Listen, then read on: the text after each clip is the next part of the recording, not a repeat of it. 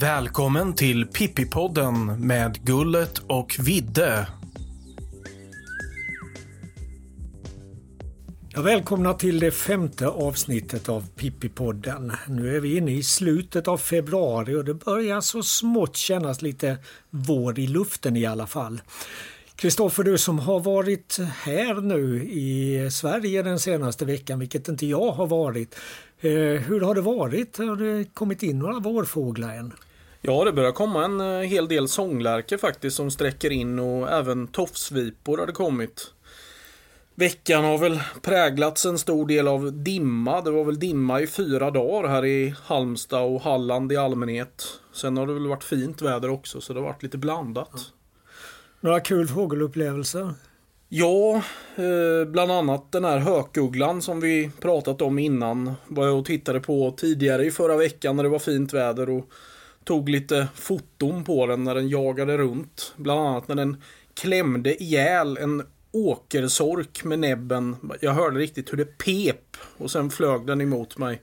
Så det var en väldigt stark fågelupplevelse som man kommer komma ihåg länge. Så det var sorkens dödsskrik du hörde där? Ja, fick väl förhoppningsvis några hyfsade bilder. Själv då? Ja, jo, den senaste veckan har jag tillbringat i den österrikiska delen av Alperna. Och nu var det ju egentligen inte i första hand fågelskådning som lockade oss dit utan skidåkning. Men eh, som inbiten skådare så kan man ju inte låta bli att hålla koll även på de fåglar som passerar förbi. Inte minst när man sitter i skidliftarna så, så eh, har man ju fåglar runt omkring sig, i bästa fall i alla fall. Och det blev faktiskt bland annat eh, både tjäder och sparvuggla på listan över fågelmöte. Fast eh, det var också en annan art som fick mig att fundera och redan när vi var på väg upp till vårt resmål, när vi passerade en bergsby eller en liten bergsstad kanske snarare som heter Mühlbach och som ligger några mil sydväst om Salzburg, då flög två alpkajor över vägen alldeles framför oss.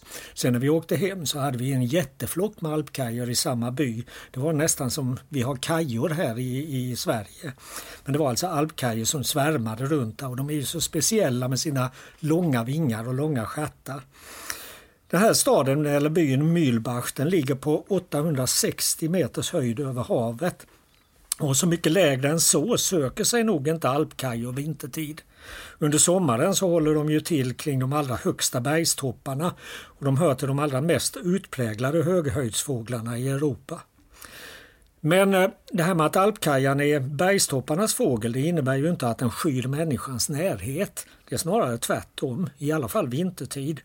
Och jag tror att det är många svenska skidåkare och fågelskådare som haft sitt första möte med den här sällskapliga fågeln på restauranger och uteserveringar i Alpernas skidbackar.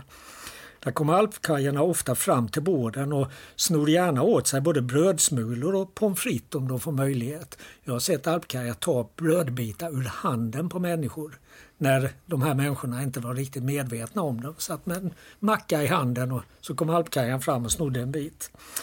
Och att en vilsen alpkaja i Halmstad sommaren 2015 sökte sig till en koloniträdgård med fågelmatning och till en hamburgerrestaurang alldeles i närheten, det var alltså egentligen inget märkligt utan snarare ganska väntat. Det här fyndet i Halmstad sommaren 2015 det blev klamrat av raritetskommittén. För er som inte är så insatta i fågelskådarnas vokabulär så innebär det att den blev betraktad som en rymling Kommittén ansåg det troligare att den hade rymt från någon bur än att den hade tagit sig till Halmstad på naturlig väg. Och bakom det ställningstagandet fanns dels det faktum att alpkajan som sagt är en extrem höghöjdsart samt att det visade sig att finnas alpkajor till salu på en brittisk burfågelsajt. Och man kan väl säga att raritetskommitténs ställningstagande var både rimligt och logiskt men samtidigt ska man kanske aldrig säga aldrig när det gäller fåglar. Det finns numera en hel rad märkliga fågelfynd i Sverige som verkligen kan få en att undra över hur de aktuella fåglarna kommit hit. Ett aktuellt exempel på det är ju den nordamerikanska tundrasparv som dök upp utanför Staffanstorp i Skåne i november förra året. Tundrasparven tillhör inte den typ av långflyttande fåglar som kan förväntas hamna rejält på avvägar. Och den är inte heller påträffad i Europa tidigare. Andra märkliga fågelfynd i den här kategorin är den tofslunde som sågs i Laholmsbukten på senvåren 1994 och kanske ännu mer papegojalkan som kom traskande på en brädgård i Jönköping en decemberdag 1860. Båda de här sistnämnda arterna hör hemma i norra Stilla havet och de flyger ogärna över land. Sen tittar vi utanför Sveriges gränser så finns det många, många fler exempel. Bland annat så finns det flera fynd av en art som heter vitkronad stenskvätta här uppe i norra Europa. Denna art förekommer som närmast i Nordafrika och där är den stannfågel. Med andra ord är inte heller den en art som kan förväntas hamna rejält på avvägar. Men ett av de europeiska fynden kan kanske ge en fingervisning om hur det gick till när just den fågeln hamnade vilse. Den 5 juni 1982 hittades en sån här vitkronad stenskvätta i sydöstra England. Och det anmärkningsvärda med det här fyndet var att det sammanföll med nedfall av damm från Sahara, så kallat red rain, alltså rött regn eh, som faller ner då över marken och färgar vita ytor röda. Och man skulle ju kunna tänka sig att en kraftig sandstorm över norra Sahara fört en massa sand och kanske en och annan fågel också högt upp i atmosfären och att allt detta senare blåst norrut. Modern fågelforskning har löst många av fågelflyttningens gåtor och i ett antal fall visat att fågelflyttningen går både snabbare och i längre etapper än vad vi tidigare trott varit möjligt. Men samtidigt som flera frågor har fått sin lösning har nya frågor ställts. Det är nästan som att ju mer man lär sig desto mindre inser man att man vet. Så när det gäller fåglar, antingen det handlar om alpkajor, tundrasparvar, tofslundar eller papegojalkor så ska man nog aldrig säga aldrig. Ja, här i Pippi-podden så har vi ju också en frågespalt och vi har fått ett, eh, en fråga från Lotta Karlsson som är nyinflyttad till Halmstad och som skriver så här. Hej Pippi-podden! Jag är tämligen nyfrälst på fåglar och vill utveckla detta intresse ytterligare. Det är kul att följa fågelrapporteringen på Artportalen men jag har också förstått att det finns flera system med direktinformation om fåglar som man kan få via sin mobil. Nu skulle jag vilja veta lite mer om vad det finns för olika system och hur man ansluter sig till dessa. Och Det här är ju ditt bord Gullet. Du är betydligt mer tekniskt driven än vad jag är och har järnkoll på det mesta som rör fågelinformation. Vad kul att du kommer med en sån fråga Lotta. Vi har faktiskt precis startat upp ett nytt larmsystem i Halmstad som vi kallar för Band eller Lineband. Det är en app som man laddar ner som heter Band där man kommer med i en grupp av massor med fågelskådare. Där man kan larma ut olika fågellarm med bilder eller tillhörande video. En annan sak som är väldigt bra i det här larmsystemet är ju att eh, man kan lägga till position, alltså exakt var man ser fågeln i fråga. Så band är verkligen en app att rekommendera. Och eh, om du vill vara med i den så får du gärna skicka oss ett mail på Pippipodden med dina kontaktuppgifter, telefonnummer med mera. Så kan jag lägga till dig i den gruppen. Sen finns det ju naturligtvis andra typer av larmsystem också. Vi har haft en sms-grupp. Det har varit populärt i hela landet att köra sms-grupper rent lokalt i olika kommuner. Och sen finns även den här Bird Alarm, den här rikstäckande applikationen som Klubb 300 använder. Där man larmar ut tyngre fågelarter från hela landet. Eller beroende på om något är tungt rent lokalt kan man också larma ut det.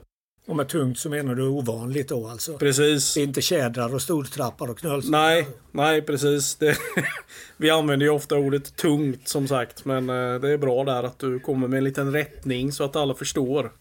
Men det är väl så att eh, om jag har förstått det rätt så de här sms-grupperna och lineband det är gratis. Men det är inte bördalarm? Nej, just Bird Alarm kräver att du är medlem i Klubb 300 och sen så betalar du en årlig avgift. Så det krävs att du betalar in, jag tror det är Klubb 300 är väl 300 kronor per år. Och sen själva Bird Alarm kostar 400 kronor per år. Så det är ett antal hundralappar som man får betala för. Exakt.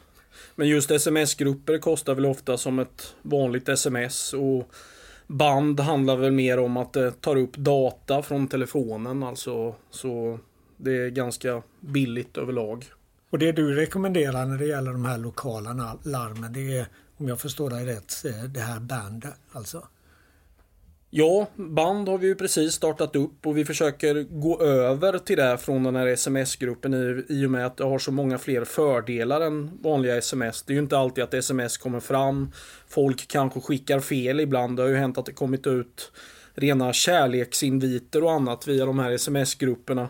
Så risken ska väl vara lite mindre på en sån här separat app som band då till exempel. Men då blev vi ju lurade på en goda skratt och annat. Lite skvaller. Man ska aldrig säga aldrig. Det kommer säkert ut någonting i den gruppen också vad det lider. Hoppas du är nöjd med detta Lotta.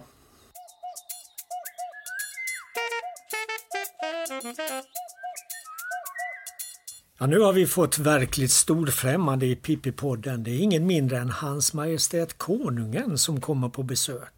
Det är ju väldigt hedrande. Redan på vårt femte program så får vi kungabesök.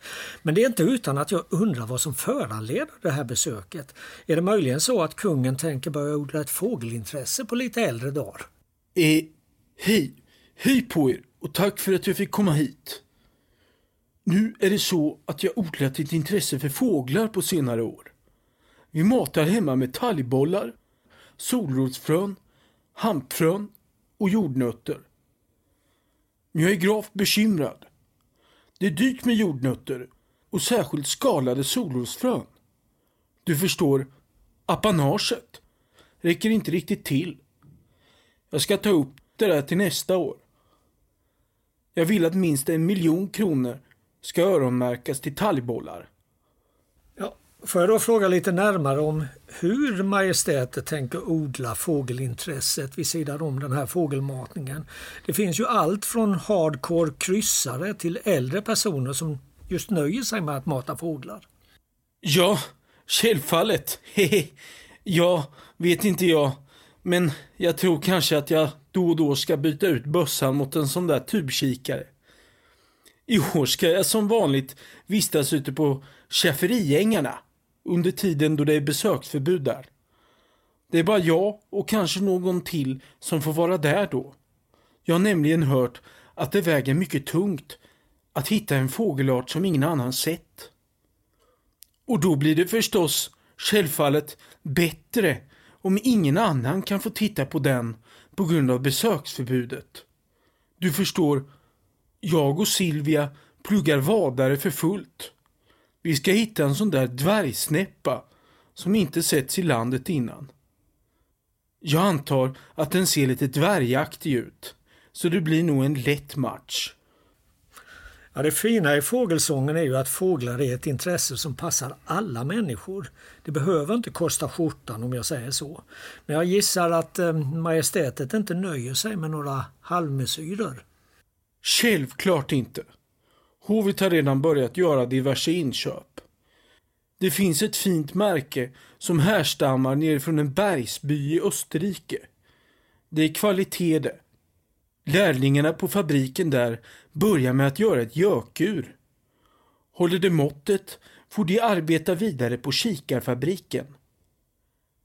Men om jag önskar mig dig i födelsedagspresent kanske vi slipper att tulla på apanaget.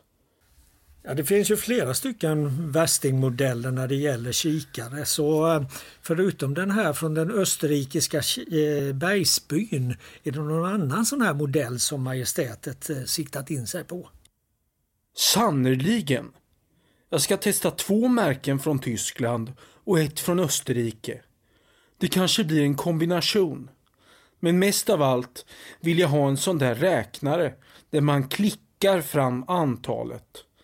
Jag tappar alltid räkningen på knölsvanarna som simmar förbi utanför Drottningholm. Det visste kanske inte svenska folket, men det är det jag gör när jag är hemma på slottet. Räknar svanar och för statistik. En underbar sysselsättning. Fast man får ju dock vara beredd på att om det smakar så kostar det också. Och eh, även om majestätet pratade om apanaget tidigare så tror jag väl att det inte lägger några hinder i vägen. Apanaget är väl om jag har förstått rätt ganska vidlyftigt. Nåja, Vickan fick nya skor och en kappa. Silvia ville köpa en ny bakmaskin. Madde och Carl Philip köpte varsin råsaftscentrifug eller vad det heter. Dessutom på rea. Och de andra fick lite smått och gott det också. Så nog ska det räcka till mig med. Och Majestätet pratar ju om att eh, mata fåglar. Fast jag funderar på om det kan vara så meningsfullt på slottets bojgård egentligen. Som jag tog upp i början gör jag ju redan det. Du, du, försöker test, du försöker inte testa mitt minne va? För visst tog vi upp det i början? Ehe. Nu blir jag osäker. En helt annan sak, vi har ju faktiskt träffats tidigare. Det var när Konungens jaktklubb besökte Hallands Väderö för cirka tio år sedan. Då fick Majestätet titta på sälar i min kikare med stabilisator. Och det var tydligen en stark upplevelse eftersom Majestätet drog till med en rejäl svordom. Oj då. Nej, det där vill jag med bestämdhet förneka. Nu tycker jag att vi vänder blad. Men ja, det var en fin upplevelse. Jag svär aldrig. Fråga Silvia. Hur är det förresten med gubbarna i Konungens jaktklubb? Det var ju ganska hög medelålder i det gänget och jag minns att det knappast var någon i sällskapet som hörde fågelsången jag berättade om. En av de yngre i sällskapet berättade för mig att de hade sönderskjutna öron efter allt jagande. Så jag pratade tydligen för döva öron. Hihihi. Ja, det gjorde du nog. Men du förstår, allt är bara en enda lång show. Jag är egentligen motvillig till att inneha mitt ämbete. Det är därför min blick ofta flackar, svetten rinner i pannan och jag känner osäkerhet inför det mesta. Men jag kan räkna svanar. Bara jag får min klickräknare. Kommer Majestätet att avveckla jaktintresset nu när han ska satsa stort på fåglar? Jag vet inte jag. Det är svåra frågor du tar upp. Jag får fråga Silvia.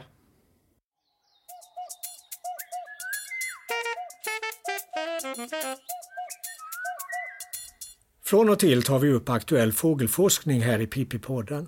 Och I början av den här veckan kom ett pressmeddelande från Lunds universitet som handlar om fåglar som samarbetar i den mening att ungar från förra årets kull stannar kvar hos föräldrarna och hjälper till med att föda upp sina småsyskon, det vill säga ungarna i nästa års kull.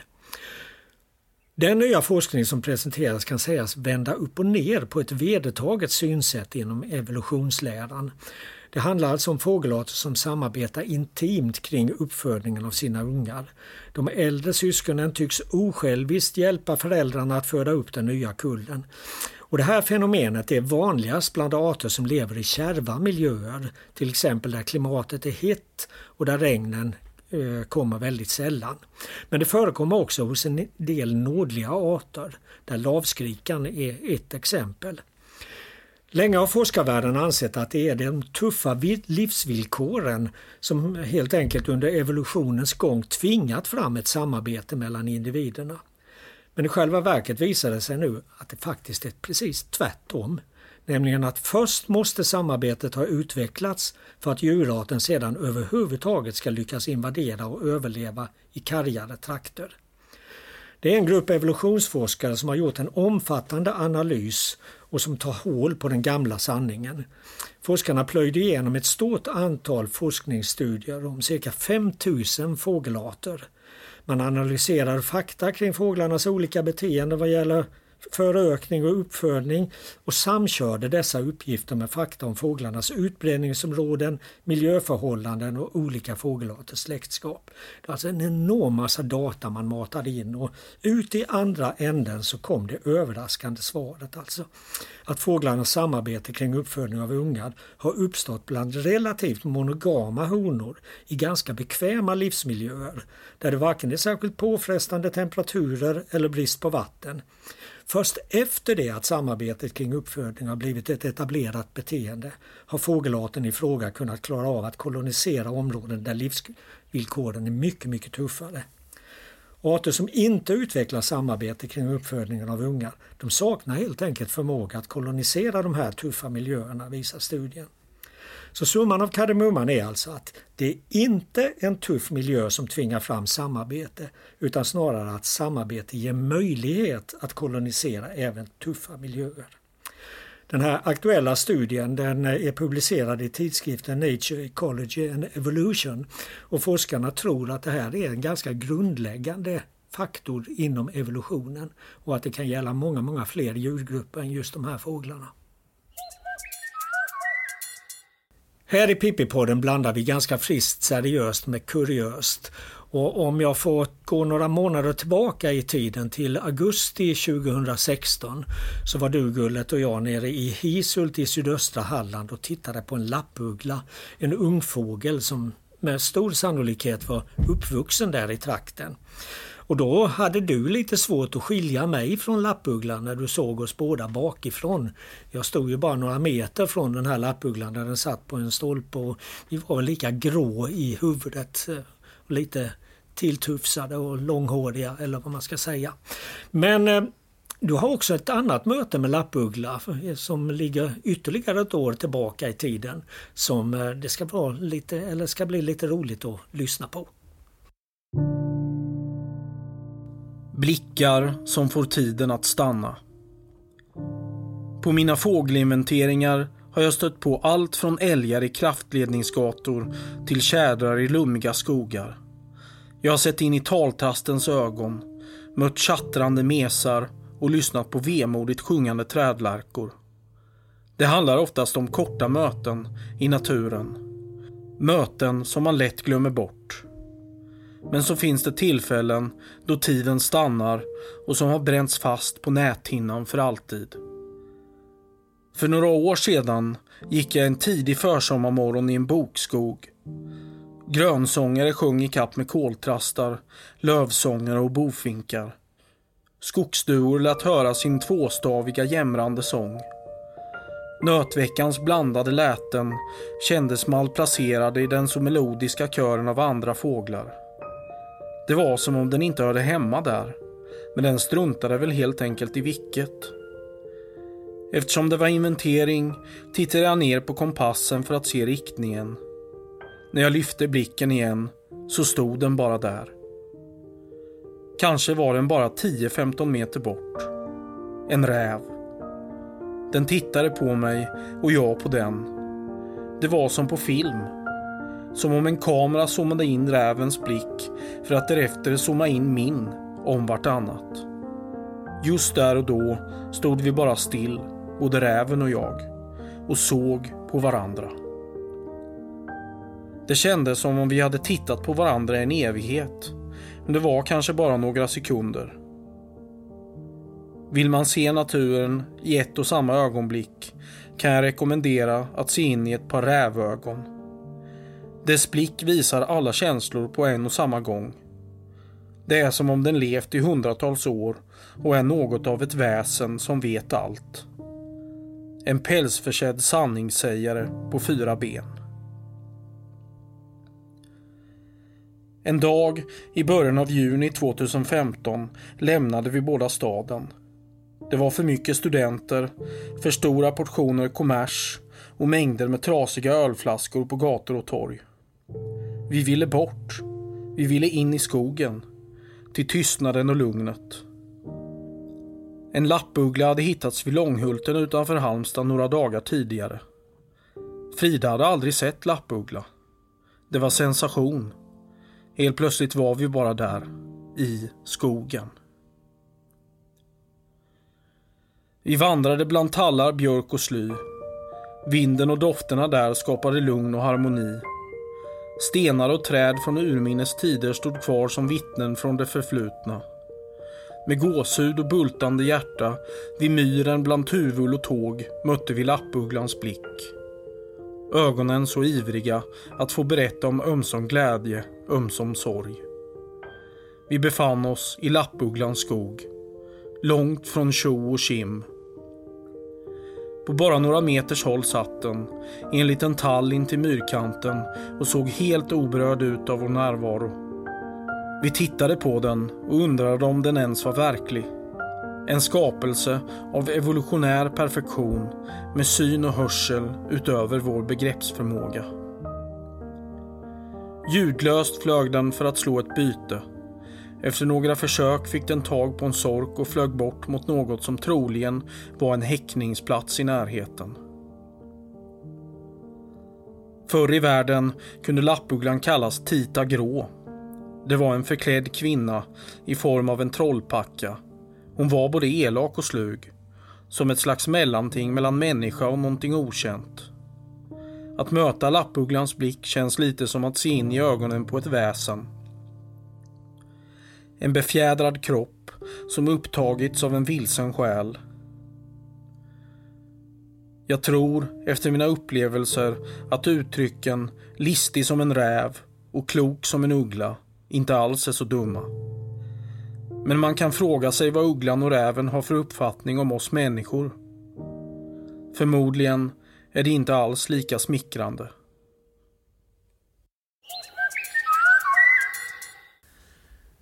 Nu är vi framme vid avsnittet Veckans fågel som vi har med i varje Pippipodd, nämligen sånglärkan.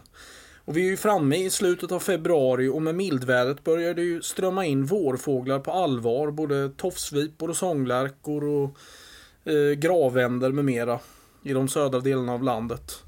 Och en av de allra första är ju just sånglärkan. Har vi sett några än? Ja, jag har inte sett några sånglärkor nu på de få dagar jag varit hemma efter min utlandssemester. Men däremot så såg jag en vinterflock med sånglärkor. Vi, vi befinner oss ganska långt söderut i Sverige, i Halmstad, alltså, eller i södra Halland. Och Eh, på ett par stubbåkrar som har fått ligga kvar över vintern så har vi faktiskt haft ett par eh, övervintrande flockar med sånglärkor. Och jag såg i början av januari en flock på ungefär 25 stycken i Särdal som ligger mellan Halmstad och Falkenberg. Men eh, jag har inte varit ute sen så jag har inte sett några. Nej, eh, sånglärkan är ju lite av en väderflyttare. Vad innebär det egentligen bland fåglarna?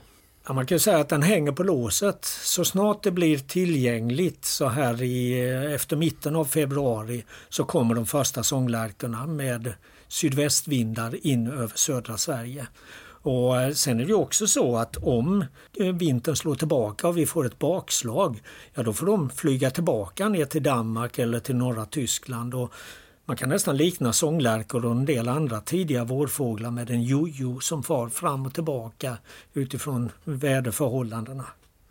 Ja, och sånglärkan har ju alla tider varit ett välkommet vårtecken. Hur var det förr i tiden? Man hälsade den välkommen så att säga. Ja, det gjorde man naturligtvis. Det var ju trevligt när sånglärkan kom tillbaka men Förr så hade man ju också en del märkliga saker för sig. Och Gunnar Brusewitz som är ju en fantastisk berättare när det gäller äldre tiders fågelkunskap och naturkunskap. Han har berättat om att i Stockholm så eh, handlade det om att det, man skulle skjuta den första sånglärkan och lämna över den till kungen. Eller i alla fall till någon på slottet. Och den som kom med den första sånglärkan fick en belöning för detta. Och eh, det är ju faktiskt så att än idag så finns det en, eh, vad ska vi säga, en urban population av sånglärkor på Gärdet i Stockholm. Och det är ganska speciellt faktiskt. Oj då, det är tur att vi inte överlämnar några skjutna sånglärkor till kungen fortfarande. Men annars är vi ju egentligen ganska taskiga mot den här skönsjungande sånglärkan på många sätt. Hur ter det sig? Jo, man kan väl säga att vi eliminerar dess miljö i allt större omfattning.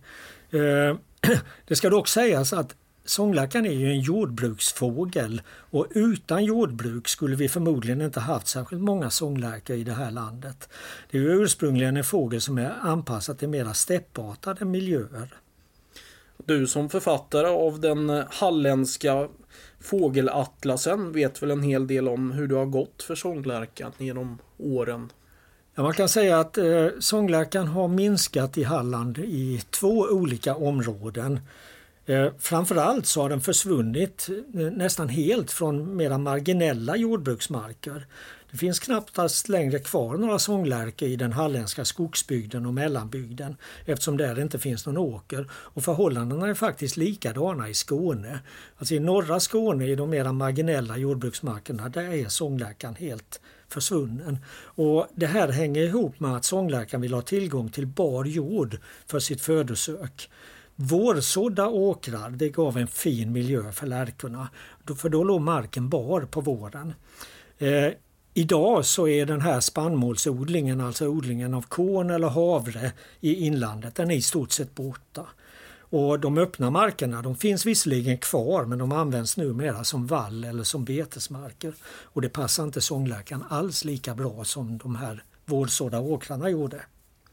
Och du har ju gjort en inventering här rent lokalt utanför Halmstad de senaste 20 åren. Har du märkt några skillnader bara under de åren? Ja, man kan säga att även i slättbygden går det illa för sånglärkan men det handlar om lite andra saker. Eh, och ett exempel är just de här inventeringsrutterna, i, en i Vapnedalen utanför Halmstad och en i Frösakull-Fammarpsområdet. Det ena är en punktrutt, det andra är en sån här så kallad fast standardrutt. Och på bara 20 år, de, den period som jag hållit på med de här inventeringarna, så har antalet lärkor i de här rutterna minskat med i grova drag tre fjärdedelar. Och bilden är faktiskt likartad i hela landet. Ja, och lärkorna de lockas ju till att etablera sig på kortvuxna gräsytor och så vidare. Ja, alltså det finns inte så mycket vårdsådda marker i de här områdena längre. Men däremot så är det väldigt, väldigt mycket vallodling. Och när eh, sånglärkorna kommer tidigt på våren så är gräset på de här gräsvallarna väldigt, väldigt kort. Och det är lite öppna ytor med bar jord emellan och så. Så sånglärkorna etablerar sig där. Men sen så, så snart vegetationsperioden kommer igång så börjar gräset växa. Och redan i mitten eller slutet av maj, ofta runt den 20 maj, så slår man gräset för första gången. Man tar alltså den första vallskörden. Och då har inte sånglärkarna hunnit färdigt med sin häckningscykel utan de har bon med ungar i. Och det säger sig självt att när det slotteraggregatet går över marken där så far ju de här bona all världens vägar. Och eh, sen gör ofta sånglärkarna ett nytt försök och eh, lägger om eh, en ny kull. Men då kommer nästa vallskörd så de hinner inte mellan de här olika vallskördarna att fullborda en häckningscykel. Och det är nog den främsta orsaken till att det har gått så illa för eh, sånglärkarna i det här området. Sen har ju SOF Birdlife och SLU samarbetat om det här som kallas för lärkrutor. Vad innebär det? Ja, det är en idé som kommer från England från början där man eh, betalar lantbrukare för att när de sår höstsådda grödor så ska de med jämna mellanrum lyfta på hela såningsaggregatet och köra fram ungefär 10 meter. Så man skapar en liten ruta utan vegetation och sen så fortsätter man att sår och sen lyfter man igen och så skapar man sådana här rutor. Och det har fungerat så att lantbrukaren får en slant för detta och vanliga människor, alltså vem som helst kan då köpa en sån här lärkruta. Det kostar, tror jag idag, 100 kronor att köpa en lärkruta och en del av det, dessa pengar går till lantbrukaren, en del går till administration och en del går till fågelskyddsarbete. Och eh, i England så har det här fungerat väldigt bra och de studier som har gjorts hittills i Sverige visar att det funkar ganska bra här också. Men eh, det är inte alltid så lätt att få med lantbrukare på, på tåget eller på vagnen eller på så, såningsaggregatet eller vad vi ska kalla det för. Eh, här i Halland är det i alla fall en storlantbrukare i södra Halland som har nappat på det och har haft väldigt många lärkrutor de senaste åren. Men vi skulle gärna se att många, många fler nappade på det. Mm, spännande. Vi får hoppas att vi alla får lyssna på en sånglärka som sjunger högt i skyn de närmaste veckorna.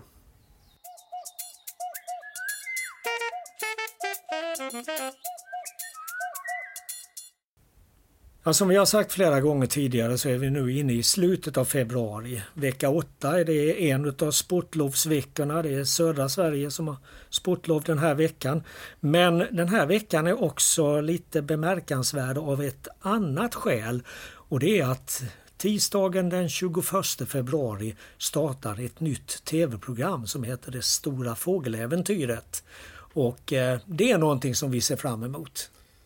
Jo, det kommer man nog följa med spänning höll jag på att säga. Vi känner ju flera personer som är med där. Bland annat Niklas Aronsson som är redaktör för Vår Fågelvärld. Det ska bli spännande att se vad han har för sig. Det är ju en tävling där olika kändisar tävlar med olika fågelskådare och de ska hitta fågelarter och dokumentera dem och sen ska det godkännas av en domare kan man väl säga va?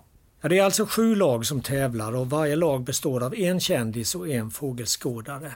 Och eh, man följer ett ganska klassiskt tv-koncept genom att efterhand så kommer ett lag att åka ut i varje program eh, och eh, till slut så återstår då en finalgrupp och då är det inte i Sverige man ska tävla utan då åker man ganska långt härifrån. Närmare bestämt i Sydamerika. Man eh, kommer befinna sig i Peru för att försöka leta upp en andinsk kondor. Hur nu de kom på den idén. Vet du något om det? Ja, jag tror att det handlar om att man har köpt in hela tv-konceptet eller hela det här programkonceptet från Holland. Och eh, den holländska varianten den hette nog alltså någonting i stil med, med letande efter kondor eller någonting mm. sådant. Ja, jag tror det här programmet kommer nog öka fågelintresset bland folk i allmänhet. Så det... Ja, det ska verkligen bli roligt att se om eh, SVT lyckas göra något spännande av det här med fågelskådning. Men framförallt är det ju roligt att fågelskådning uppmärksammas så mycket i media på olika vis numera och att fågelintresset växer i Sverige. Ni har lyssnat på avsnitt 5 av Pippi-podden. Vi är tillbaka i nästa vecka både Gullet och Vidde och då får vi väl se om våren har gjort några ytterligare framsteg. Yes, ha det bra! Pippi-podden tar gärna emot tips på vad som kan vara med i programmet i framtiden. Skicka oss gärna ett mejl på pippipodden gmail.com Redigering av Frida Nettelblatt Pippipodden produceras med stöd från Studiefrämjandet.